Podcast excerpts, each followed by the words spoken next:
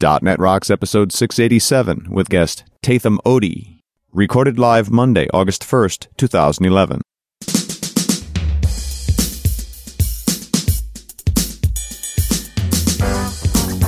This episode is brought to you by Telerik and by Franklins.net, training developers to work smarter.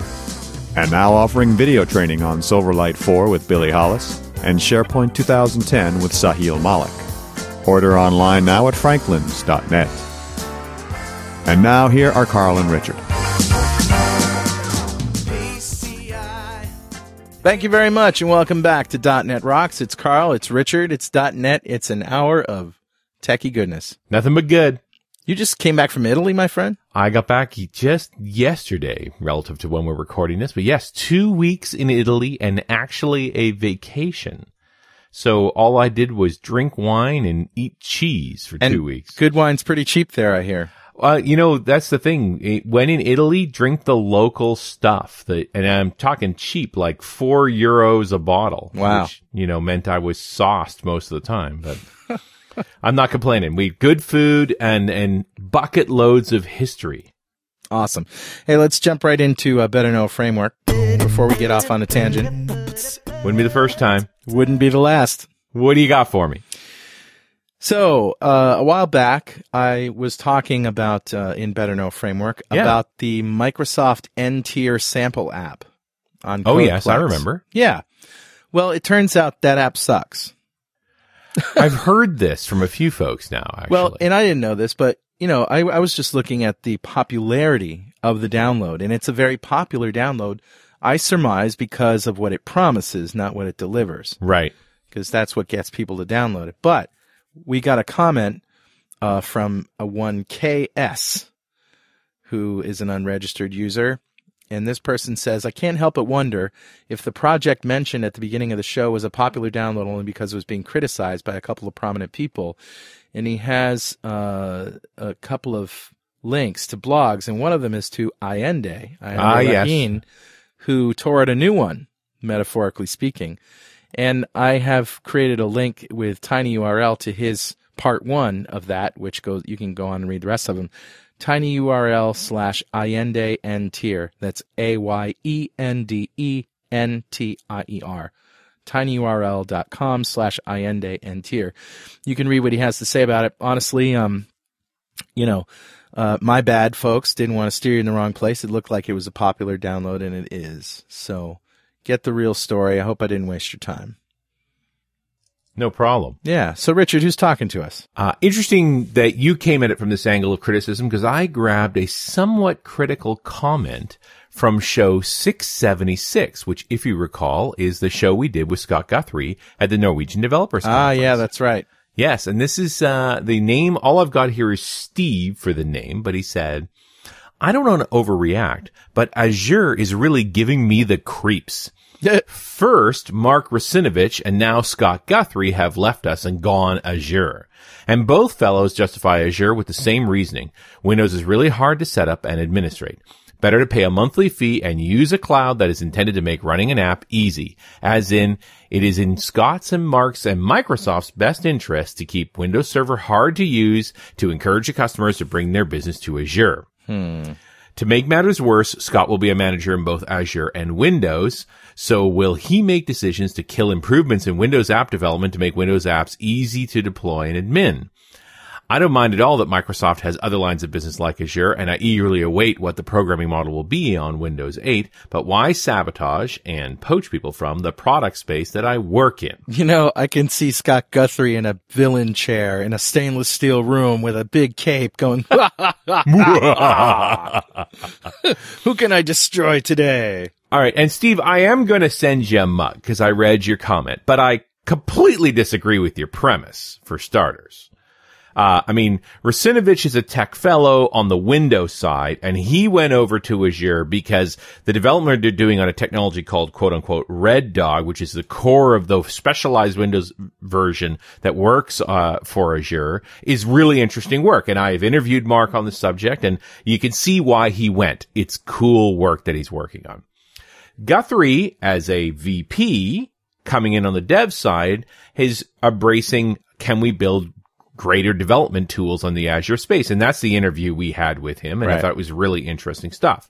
He's partly in Azure and partly still in DevDiv because he still has some ownership there. But I don't think the two are mutually incompatible either. Like, don't create conspiracies where they don't need to exist.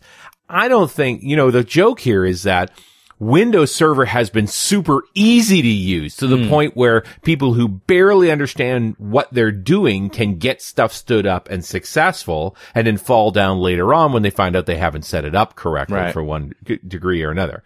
By far, Microsoft's claim to fame is that simplicity of installation. Azure's strength is not fixing that because I don't think that's broken. Azure's strength is that building really scalable software is bloody hard, and their approach is better at building scale software. It doesn't make it easy. It's still not easy. I'm working on projects right now where we're finding out it's still hard. It's just easier and it's cheaper. I think wonder I wonder if Steve just like misses Scott. You know, he wants him back and this is how he expresses, you know, his uh whatever. It's entirely possible. It may well, we'll send him a mug and see what he says.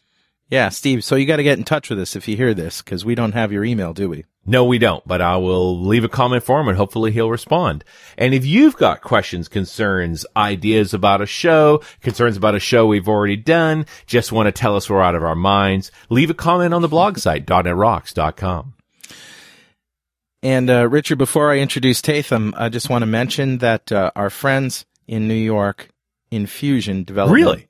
are still looking for great .NET Rocks listeners to join their team.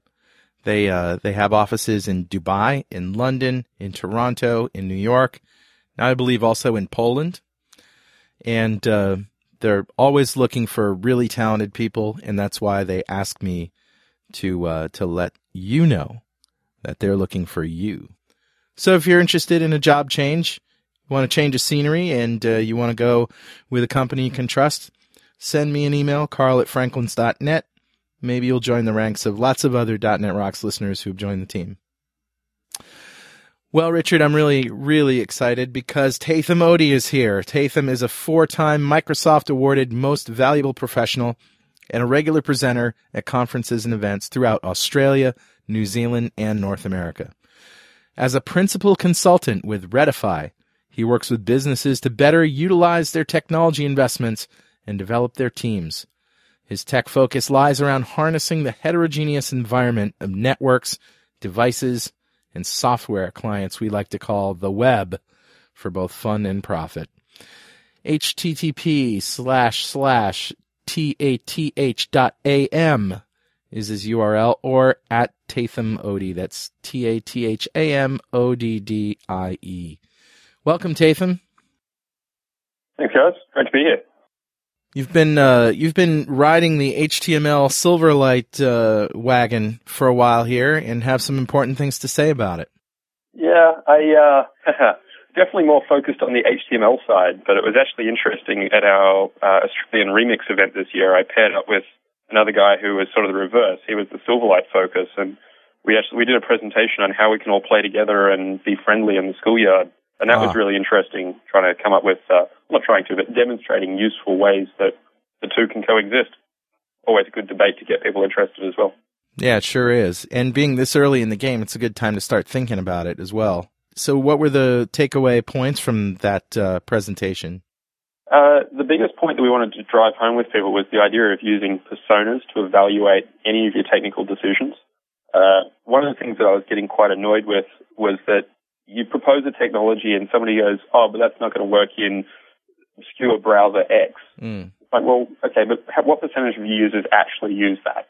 So we've started to get through this, uh, getting people used to the idea of like, uh, assessing their markets and having different levels of support for different browsers. hmm And Yahoo did a really good job around that with having their browser support matrix of talking about A, B, and C class support. Mm. But we wanted to take that further and then go, okay, well, you actually need to break up your market into further segments. And the example that we built off was uh, sounds, uh, SoundCloud.com. hmm And we built our own version of that, which was Sounds Loud. So if you capitalize the S and L in the middle, you get Silverlight. Um, so, uh, and that was Justin's nice little joke, my co-presenter. Um, and that uh, that website, what it does is it's designed for artists to be able to go and share music, right? So you've Yeah. got two major audiences. You've got artists who want to upload, and then you've got somebody who gets sent a link and they want to listen to a track on the bus. Right. So you've got that really easy example there of two different personas where one of them, they're going to want a richer experience of uploading and editing audio. Mm-hmm. And you can probably ask them to go and install a plugin or have a particular browser because they'll go to that effort to get their music out there. On the flip side, you've got the consumer as a different persona where you need absolute reach and you need to target every single device possible and give them richness where you can. So then we started to look at ways of actually making those sorts of assessments and then having technology which could give both reach and rich. So you're one of the things that in in the uh, in the uh, little blurb about this is uh, check your prior preconceptions at the door. They may not apply here. What are some of the preconceptions that people have about Silverlight and HTML5 together? Well, so I'll, I'll pick a preconception from each side of that fence. One of the preconceptions with plugins is that if you go and use any plugin, be it Silverlight or Flash or anything else, uh, that means if the user doesn't have it, there's an install experience. So Okay. the first answer to that is use a plugin if it's there and if you can offer them a better experience, but don't go and force them to install it to be able to access it. Uh, so the demo that we had was that if they had um, uh, a plugin installed, so Silverlight, we would give them a nice upload experience where it would give them progress information as they uploaded and things like that. If they didn't have that, we didn't say you need to install a plugin to upload. We gave them a standard file upload field, so it still just work, and then just had a little link off to the side that said, hey, if you want to go and use our premium uploader, you just need to go and install Silverlight. So we Yeah. incentivized the install experience, but we didn't require it. And that's the first preconception with plugins is that you're always going to have a, an install if they don't have it. On the HTML side, the biggest preconception is that it doesn't work anywhere, um, which is just blatantly not true. And I guess the problem here is that uh, the speed at which it's developing, the adoption is actually picking up pretty quickly, but all of the guidance that's been out there about the readiness is almost out of date as soon as it becomes available. I see. So the argument that we went with was, well, ultimately it's coming, so you might as well actually start building support for some of these things. And even if that currently only targets 10% of your devices, which Yeah. the reality is it targets a lot more, as more and more of these devices update, then you'll get greater hit ratio. Uh, so then we went and for our player experience, we had an HTML5 audio tag to give a native experience. And then within that tag, we then had a Silverlight player. And within that tag, we just had a download link. So if you were on a, a capable device with HTML5, you got your native experience. It would work on your iOS mobile devices and things like that. If you didn't have the audio tag, would give you an embedded player in the page if you had Silverlight. If you didn't even have that, you just click the download link and you can still play it on your machine. Brilliant. So we're able to get that reach and richness experience in a progressive way But over time it's just going to get more and more native client support. Could you have slipped Flash into that stack as well? Sure. We could have, and this is one of the ways that HTML is really well designed is things like when you put an audio tag there, if the browser doesn't understand it, it's just going to ignore the tag and put the body content in as fallback. Um, then if you put an object tag in and it doesn't understand what that object is, it'll go to the fallback. So if we wanted, yeah, we could have actually had nested native Silverlight and Flash and then ultimately just the download link all the way on the inside. And you would have got almost, well, it, you get infinite reach because ultimately everyone's going to lead to the download link. But where possible on a vast variety of machines, you have a rich experience. That is the most thoughtful solution to that problem I've ever heard. That's great. What a great architecture. And that was that was just stringing HTML together in a text editor. We didn't even write a single line of JavaScript to make that happen. well, but and the- I think you don't even need to. I mean, just just understanding that that model, that architecture is is uh, worth the price of admission. But this is truly approaching this as HTML is the core language of this web app. Yeah. And the plugins are playing specific roles. I think it's a certain number of people that are building their whole app in Silverlight. So this is where I think that, um, particularly back in the Flash days, we had all those wonderful uh, restaurant websites with entire websites in Flash. I think we have got away from that now and back to the idea of plug-in islands, um, where they're useful and where they can provide behavior. And the next part of evolution that uh, is a bit of a message that I'm trying to drive, and this is another point that we brought up in this convers- uh, in this presentation that we're referring to, is the idea that plugins can do two things. One is that build-up experience of where the browser doesn't have what you need and you want to go and have some sort of richer experience. Now, historically, that's the way we've always used plugins because browsers have been fairly primitive. Mm. But as the browsers get richer and richer, in a lot of cases, the native HTML5 experience will offer a better result. Even in the case of something as simple as an audio player, we demonstrated that the native experience was better than what you were going to get as a Silverlight experience. Yeah. Um, so in that case there, we were using the plugin as a build down. So if the browser doesn't have the native support, go and use that as sort of the, the backup type uh, functionality. And I don't know that that's necessarily true. I mean, I think about guys like Scott Stanfield who built really rich media players in Silverlight that had ad inserts and things that their customers want first. And that the, the, the built-in video tag in HTML5 would be a fall down position in that scenario. That's definitely something we're particularly looking at, say, YouTube's adoption of the video tag. Um, there's a lot of restrictions there they can't yet support. So, for example, going into full screen mode, they can't put the extra content on top of that, be that ads or just immersive commenting and things like that. The example we were showing was something as simple as I just want to be able to play an audio track. I'm not going to invest a huge amount of effort into it. So what I'm realistically going to build as a Silverlight player is I'm just going to drop a media controller on, have it stream and hit a play button. Now, the native browser implementation is already a lot more than that. Things like in IE, if you click the time code on the left-hand side, it'll actually jump back 30 seconds, or if you click the link from the right-hand side, it'll jump forward 30 seconds. Hmm. You can right-click on the control and go save as to save a copy of that file. Like, there's a lot of little intricacies now which a lot of people will skip over when they think, oh, it's just a player, but I can do that in Silverlight by just dropping a media element on. The reality right. is that if you wanted to get to the same level as the native browser implementation, you are actually still going to have to do a reasonable amount of work. Right. Or use some kind of off the shelf tool like the Silverlight Media Framework or something. What we we right. talk a lot on the show about, um, and Richard brings this up a lot. Richard, you bring up the fact that the different browsers are going to have different levels of support, and you know it's going to be a constant. If this browser then do that, or if that browser do this, what's the reality in terms of the the general compatibility with the with the primitive stuff in HTML5? Is it pretty good now? Or is there are, is there like is the video tag a problem? Is the audio tag a problem? Are are certain tags just uh, more of a problem than others? So the first part to this is that progressive enhancement is always the way that we want to be building. Uh, well, until we come up with the next grand plan. But progressive enhancement gives us the benefit of just being able to opt into these technologies when they become available. And HTML uh, in general, and as well as HTML5 in particular, is very well designed around that. So like I was talking about, if the browser doesn't understand the audio tag, it's just going to render the child content. If it does understand the audio tag, it'll ignore the child content. So we can get that build-up experience where it's available. And, and pro- progressive enhancement is this embedding that you're talking about, right?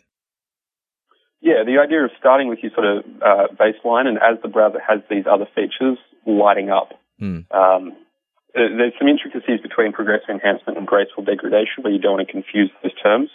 Uh, but progressive enhancement is the way that we want to move forward. If a feature's there, go and use it. If it's not, that's cool. We'll mm. move on. Yeah. This portion of .NET Rocks is brought to you by our good friends at Telerik. We've been blown away by the uptake and the quick adoption of Silverlight. It's no secret, though, that the platform didn't provide for consistent integration with the web analytics services. Well, not anymore. As you might have already heard, Microsoft announced its Silverlight Analytics Framework, which solves the above mentioned problem. But what's also interesting is that Telerik already provides support for the framework. Telerik's the first UI components vendor to offer handlers for the Silverlight Analytics Framework. Using RAD controls for Silverlight, you can immediately benefit from the advantages of the platform and start tracking the statistics of your applications. You can read details and download the handlers at telerik.com slash silverlight. And hey, don't forget to thank Telerik for supporting .NET Rocks on their Facebook fan page, facebook.com slash Telerik. And not to take words out of your mouth here, Carl, but to paraphrase you, is an audio tag in HTML5 for iOS – IE9 and Google Chrome the same thing? Yeah, that's basically what I want to know. So the, the simple the, the answer to that is definitely no, uh, for two reasons. One, you're providing a semantic bit of information that says, I want the user to be able to play a piece of audio here. Now, how each browser chooses to go and expose the UI for that and what other features they want to add is up to the browser. And that's a good thing because it allows us to have that innovation uh, of adding new features to these players and also gives the user a consistent experience across sites. The, the best example of that would be um, when I go and get an audio tag on an iOS device, it's going to pop up into the iTunes player. I'm going to get the, the different scrubbing experience. So Right. as you go and drag the uh, play point, if you also move your finger up and down on the screen, you get different levels of scrubbing granularity. And there's no way we should ever expect them to be the same, right. is what you're saying. Uh, you don't want them to be. We need Yeah. to get away from this idea of websites being pixel perfect, Right. exactly the same across every browser. right. The other part to it, which is a big downside though, particularly applies to the media elements in that we're currently screwed on the formats angle. Um, the spec doesn't define what format the browser needs to support.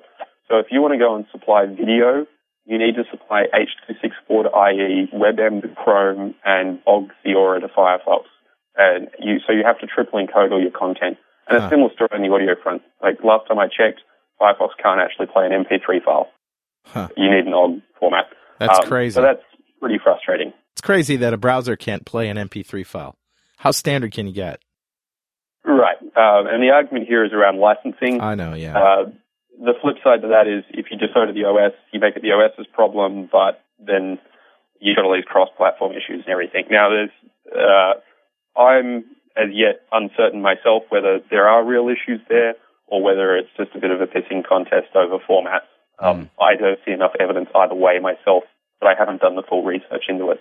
As a developer, though, it is kind of frustrating, but it does, it's not frustrating enough to stop me from using these technologies. right. I just wonder if we're getting into this Gordinian knot of if you're this version of Chrome, then switch to Silverlight. If you're this version of Chrome, go ahead and use that audio player. If you're this IE, use the audio player. If you're that version of IE, use Silverlight player. And, and you know, so eventually the list of code just to play that stupid music in the background is huge.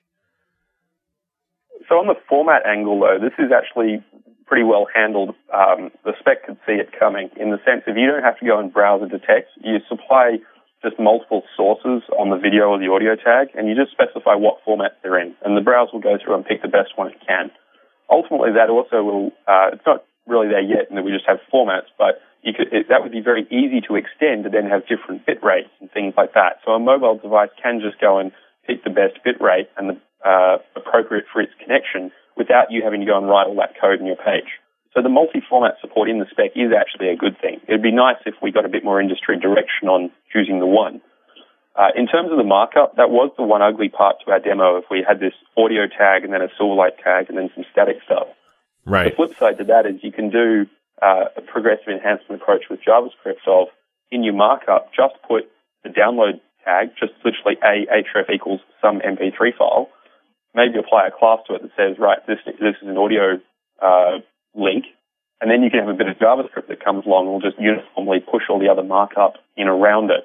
Um, that then becomes a JavaScript dependent solution, but allows you to centralize that into one library and keep your markup over the wire pretty clean, uh, but then still get the browser support. And there are libraries out there that do that sort of thing. So there's a, um, I think it's called player.js, Hmm. but you just sort of put in a link and bam, you magically get a player, uh, and it will work however it has to. And the problem is that in the end, you're still falling back to the oldest browser you're willing to support, which I guess is what IE7 and Firefox 3. But something, well, that's totally dependent upon your traffic. Right. Something like going on with this audio example, though, if you have a download link there, that will play anywhere. That will play in IE1 without JavaScript or Flash or Silverlight or HTML5 or anything. Hmm. Right? That is absolutely infinite reach. So, I mean, you're, the thing that the developer can do here is make this cutoff of, I'm going to go with the download link for anything below IE9 and everything else above that is HTML5 or Silverlight. Right. And then you get into this space of incentivizing users to actually go and install a plugin or something like that. They can still access the content, but hey, if you went and installed Silverlight or if you upgraded your browser, you'll get a nicer experience here and they actually have a benefit for doing that rather than that sort of complete blocker that just says, well, sorry, can't go here unless you jump through these 16 hurdles. At Not all. that I minded when they were simply blocking IE6. Yeah. You know, when you showed up on a web page with IE6 and, and they said, stop doing this, go get a real browser, I was okay with that. Because friends don't let friends Yeah. run E IE6. I like the idea of going and uh, pushing people to upgrade, but as a developer, it's my job to handle the other issues. Um, I can encourage my users, but I shouldn't be blocking them from doing anything just because of my own opinions. Yeah, but there, I do think it's reasonable for the business to make a line. You know, it, I understand that the justification for that move was it cost a lot to support IE6. Right. And you, you were willing to sacrifice that small number of customers that may not be willing to upgrade because of the cost it took to support IE6. Hmm.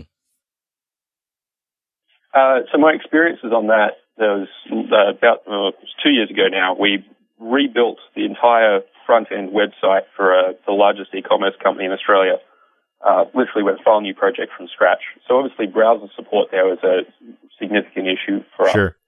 Um, in looking at the numbers, IE6 did actually get down to a fairly, fairly small number by the time we were just after launch and things like that. But that was still hovering around sort of 4 to 5%. Now that sounds like a small number, saying, oh, well, I've met the 95% case. That's still potentially 1 in 20 customers. If you flip that around into the ratio uh, format, it, it is still quite a scary number. You wouldn't turn away 1 of 20 customers. Yeah. That was the first thing I kind of realized is percentages sound smaller than ratios. The other part to that then was that uh, we were able to get away from the idea that it had to be pixel perfect accurate in every browser. We were able to convince the client that that was okay. So things like our flyout menus on IE8 and up, it'd have nice little drop shadows and it didn't even require JavaScript. It was pure, pure CSS hover effects and all sorts of stuff. In IE6, you needed JavaScript for that to work and you didn't get the drop shadows, right? But we were able to get a basic experience. So stuff wasn't quite as nice and it's a little bit clunky, but ultimately it worked. And once we got that in place for our sort of main layouts and master pages and our general suite of controls we were using through this e-commerce site, we didn't actually even end up doing that much testing and very little fixes for IE6. It was the type of thing where if somebody reported a bug or we happened to notice it, yeah, we'd jump in and fix it, but we didn't find it took us that long because we'd already done sort of that up front as the initial chunk of work. So in that sense, we're able to maintain support for quite a long period with actually a very low cost of doing so. Well, and, and I think you made an interesting discernment here, which is the difference between the customer and the user. Because mm. the customer is a relatively tech savvy web development type guy who really cares about the appearance on every browser. But my experience is the user just happy if the thing works. That the niceties of drop shadows and stuff is sweet, but I'm more concerned that I can just get through this.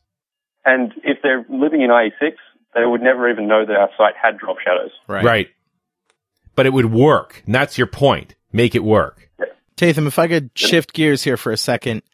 Um, how do open standards of data delivery like OData and RSS and just basic REST based uh, data access, how has that really changed the landscape of um, of web apps and, and in particular HTML5 apps? Uh, my experience this, uh, so the general types of projects I'm working on a commercial sense are larger projects. Uh, as a, just a mucking around developer, things like OData and RSS, yep, awesome. I can go and just make up little sites pretty easily. But in the larger sort of project space, I find that there's, it doesn't really matter what the technology is. Um, there's no real consistency there. If you're integrating with some other partner or something like that to make things work, then it doesn't matter if they gave it to you in some sort of binary XML feed. Everyone's going to be slightly different. You'll just have to work with it. The real advantage I see of things like OData is more internally in the organization, between systems, those sorts of separations. Um, as far as things like, say, the NuGet API being on OData, that's nice, but if it wasn't on OData, it's not really going to make my NuGet client, mm. custom client development multitudes easier. Right. Right. It would still be something where it's just an API. I'm just going to have to deal with that. Um, I like it in principle, but it's not like it has revolutionized the world, and I don't think there will be any one particular format that suddenly will. It's just something we can continue to strive for. So uh, it seems like more and more data sources are popping up on the web and becoming available to our phones and to our portable devices. You know, now we've got a whole new slew of devices knocking on the door with Windows 8 around the corner. You've got your Kindles, you got your iPhones and your iPads, and and data is everywhere. Data, data, data. How does that How does that change our approach to uh, developing our infrastructure? There's a couple of interesting things I've been watching happen in this area for a couple of years. Um, and the Kindle is probably the best example of it, where you buy a device, you turn it on, and it just magically has internet in 140 countries. You right. don't think how. And the cost of delivering that in that case can be easily added into the book uh, that you go and purchase. Uh, something else which I saw was you go and, uh, two or three years ago, you'd buy a Dell laptop and you actually get a 3G service that comes with it. It's not activated, but you mm. can just go and activate that with the provider and then suddenly you get it. The space that I ultimately end up with getting to is that you'll just get a device, turn it on, and you won't know or understand how that's actually getting any form of connectivity. It's just going to work. Yeah. Even to the point that in your laptop will do that, where it'll just be your expe- uh, expected life of the laptop three years. Three years of internet will just be amortized into the cost of the original device. Yeah the two interesting changes to that. One is just um, obviously you can see the business models are going to have to change um, in terms of getting uh, recovering that cost from the supply of the service. But that's not a fundamental change for service providers. So, for example, your Netflixes of the world, they have a data cost and then they charge that back on to getting the movie. That data cost could go up. But the other interesting uh, way that I see that changing is that we'll see less and less uh, direct device connectivity. And we can see that starting to come through with things like iCloud, where my phone doesn't talk to my laptop at all anymore. Um, if I want to get any piece of data between the two of them, it's doing a complete lap of the world via my Exchange server, Dropbox, iCloud, or any of those other sorts of mechanisms to go and link them up. Um, and how we think about doing more efficient uh, synchronization and things like that, I think will uh, have an effect on more of our mobile apps and that sort of sharing over time. Yeah, aren't you really talking about sort of the failure of being able to get the software to work on both those devices? That it's easier to use a central point of contact for all of those things. I don't necessarily see that as a failure, in so much as uh, it's the most distributed architecture, uh, probably, in that it's just a, a network. Now, ultimately, things like IPv6, yeah, maybe my phone can find my laptop, but um, I, I think the devices should act independently, and we're starting to see this more service-oriented type approach where I just log in with an identity and all of my content just appears for that app, and the local device just becomes sort of a, a fast cache to access that. As a tech-savvy user, I treat all my devices as disposable. Uh, you can literally take my laptop and my phone and everything, throw it in Ocean. I'll buy new ones, log in, and all my data reappears. Uh, if it's not in Dropbox or Exchange, it doesn't exist. Um, being able to push the general sort of consumer base down this path as well, and us as developers being able to support them through that of having these more server-based data stores but still efficient client access, I think will get us into a net better position for the wider community where we stop caring about things like backups and users. It's just, well, of course the data is always there. And in the same way that we've got this whole new generation of people who don't understand why the save button looks like a floppy disk, I don't think we'll have to solve that problem because we'll just stop having a save button and they won't have this concept of how data could ever go missing. Sometimes I think the only reason that uh, that um, you know phone numbers and contacts and text messages are stored on your phone is that it gives you a reason to use iTunes. You know, your iPhone, in other words, your your contacts, you have to back them up. Like all your content has to be backed up. Whereas well, what you're saying is, what you're saying is, it should just automatically happen. Right, and seeing that across all of our services, no matter how big or how small. So the first one is people are now used to email and contacts. Well, getting used to the idea of email and contacts just existing in that space. Right. Um, as we start to look at things like, um, I have a little GPS logger app on which I use on my phone, so I can go and record a GPS track. Right. Now, that's something where the developer just went and built that. It uses local storage only, so I still have to back up my whole phone to store that content ultimately we want to get to a position where that GPS app is pushing that back to some online service. But then you've got those app developers suddenly have to start worrying about an online service, right? So what will be an interesting space is how we start to deal with these things. Um, iCloud is exposing APIs that app developers can just store content and they manage the online service. You've got alternative approaches of things like the original idea of how Live ID should have worked, of being just a unified ID to at least take that concern away. Um, I'm wondering if there's perhaps sort of another model of uh, where we have things like uh, you've got Delicious and Pinboard as generic bookmark services, and then the app developers are independent app developers on top of that. You kind of have somebody who takes responsibility for the service and the scalability and so on, and then somebody who takes responsibility for building cool clients. Uh, it's an interesting space seeing how all that's evolving. At Franklin's Net right now, you can get a DVD with over 11 hours of Billy Hollis on Silverlight 4 or 14 hours of Sahil Malik on SharePoint 2010, each for only $6.95. Order online at www.franklins.net. Are you looking to change jobs? Infusion Development has offices in New York City, Toronto, London, Dubai, and Poland. Infusion has hired a whole handful of Happy.net Rocks listeners. Contact me for an introduction at carl at franklins.net. You know, this is sort of backing into the cloud discussion as a whole. Mm-hmm. Uh, where are you on this? Obviously, as a web developer, are you looking at Azure? Does it does it make sense for you as the way to do web apps? Uh, the project I'm currently on, we are using Azure, so we've got production deployments running up in Azure. Then that was a decision uh, which it made the most sense for the client, which was why we went and made that. I have a number of other projects, including uh, customer projects, which run up on sites like AppHarbor, and I've got some play ones on Heroku.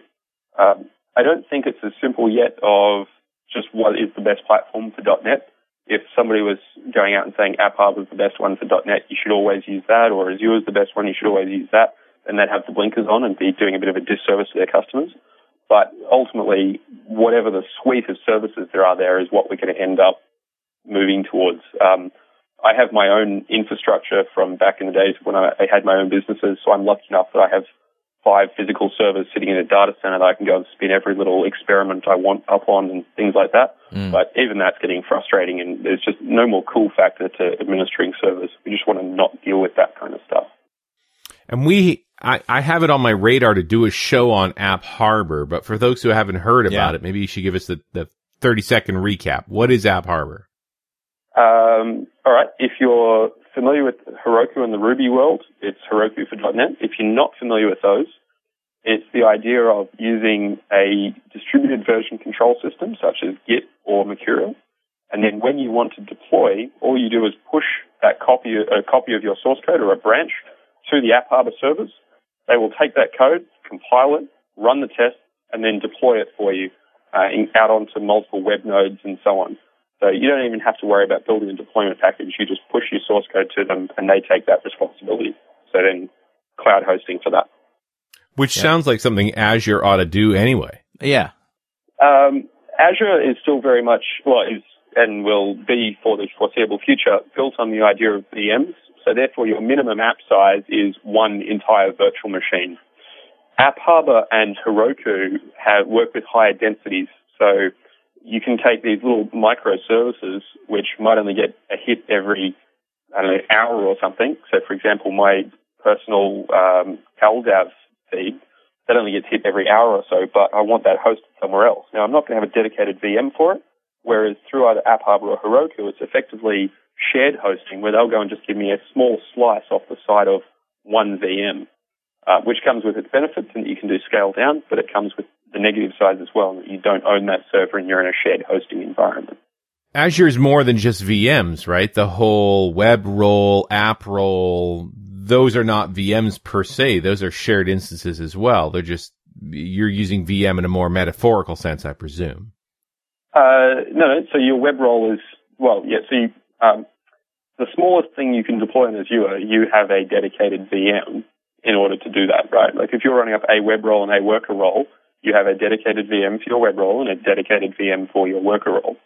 Uh, so that limits the, the amount that you can scale your application down and therefore also in, uh, gives you a minimum cost. They can't give you an entire chunk of RAM and CPU and everything dedicated to you for free, which AppHarbor and Heroku can because it's such a smaller amount. So Azure in that sense is much more designed for a scale up scenario. The other part to Azure though is they have the, the rest of the APIs around it in terms of things like blob storage, table storage, SQL Azure, queues, all these other pieces of infrastructure, which AppHarbor, for example, don't have because they're really just a raw hosting provider. Right. One of the realizations that I'm coming to is that, um, which it sounds really simple in retrospect, uh, but you don't need to go and run your app on Azure to use these other parts of it. You can access blob storage from anywhere. You can access queues from anywhere, right? They're just APIs.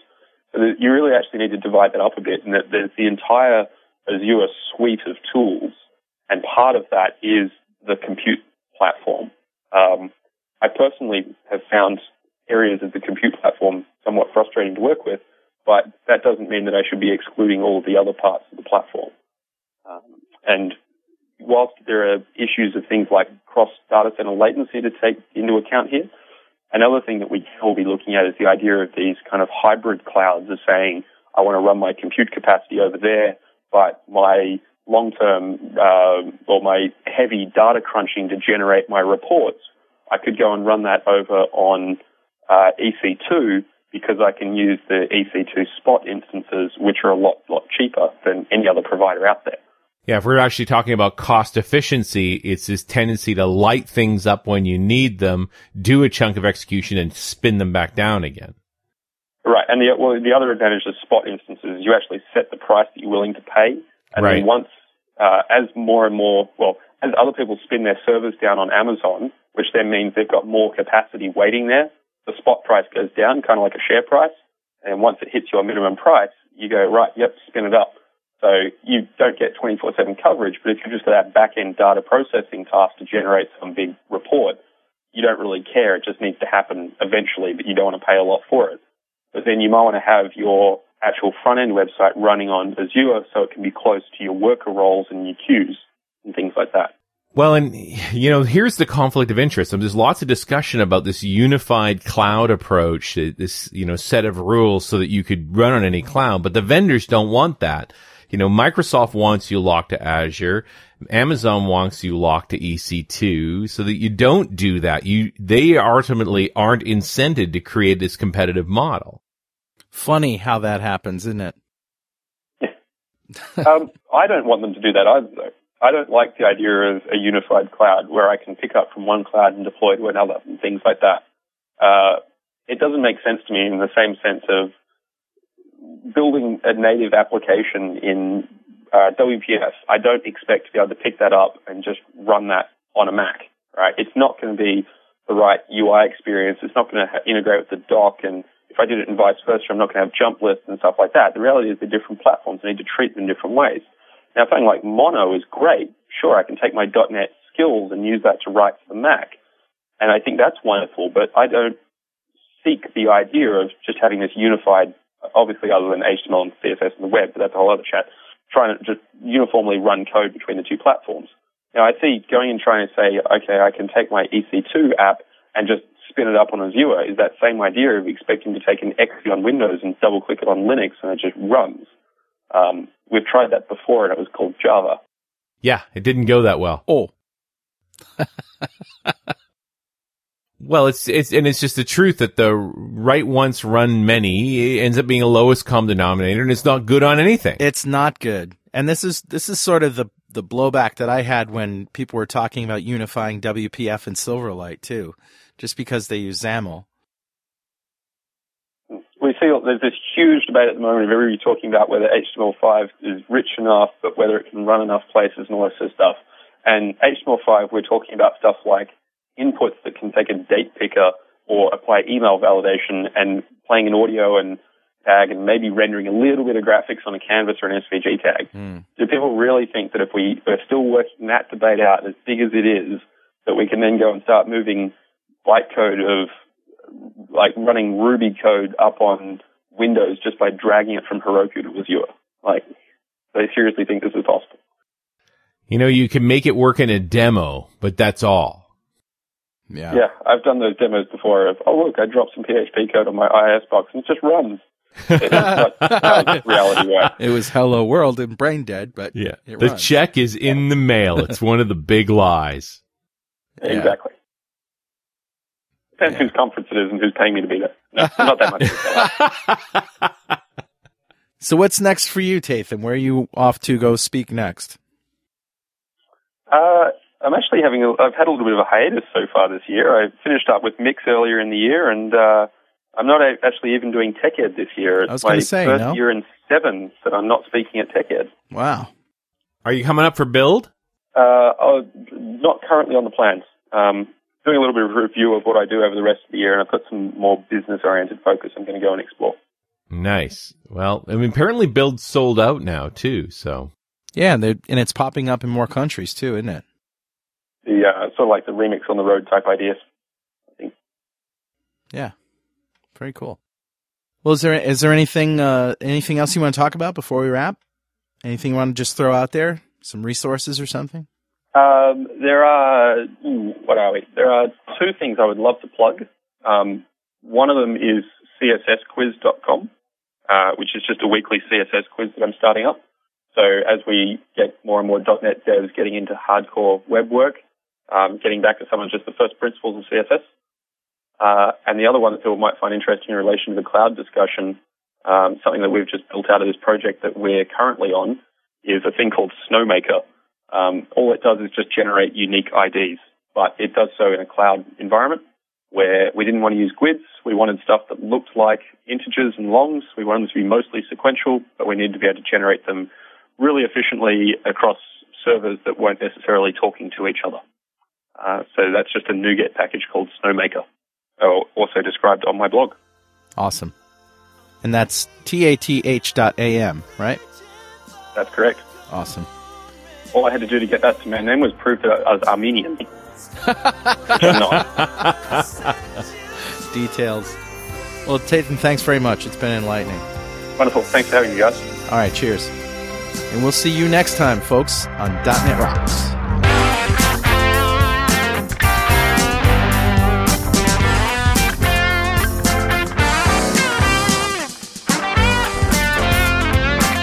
.NET Rocks is recorded and produced by Pwop Productions, providing professional audio, audio mastering, video, post-production, and podcasting services.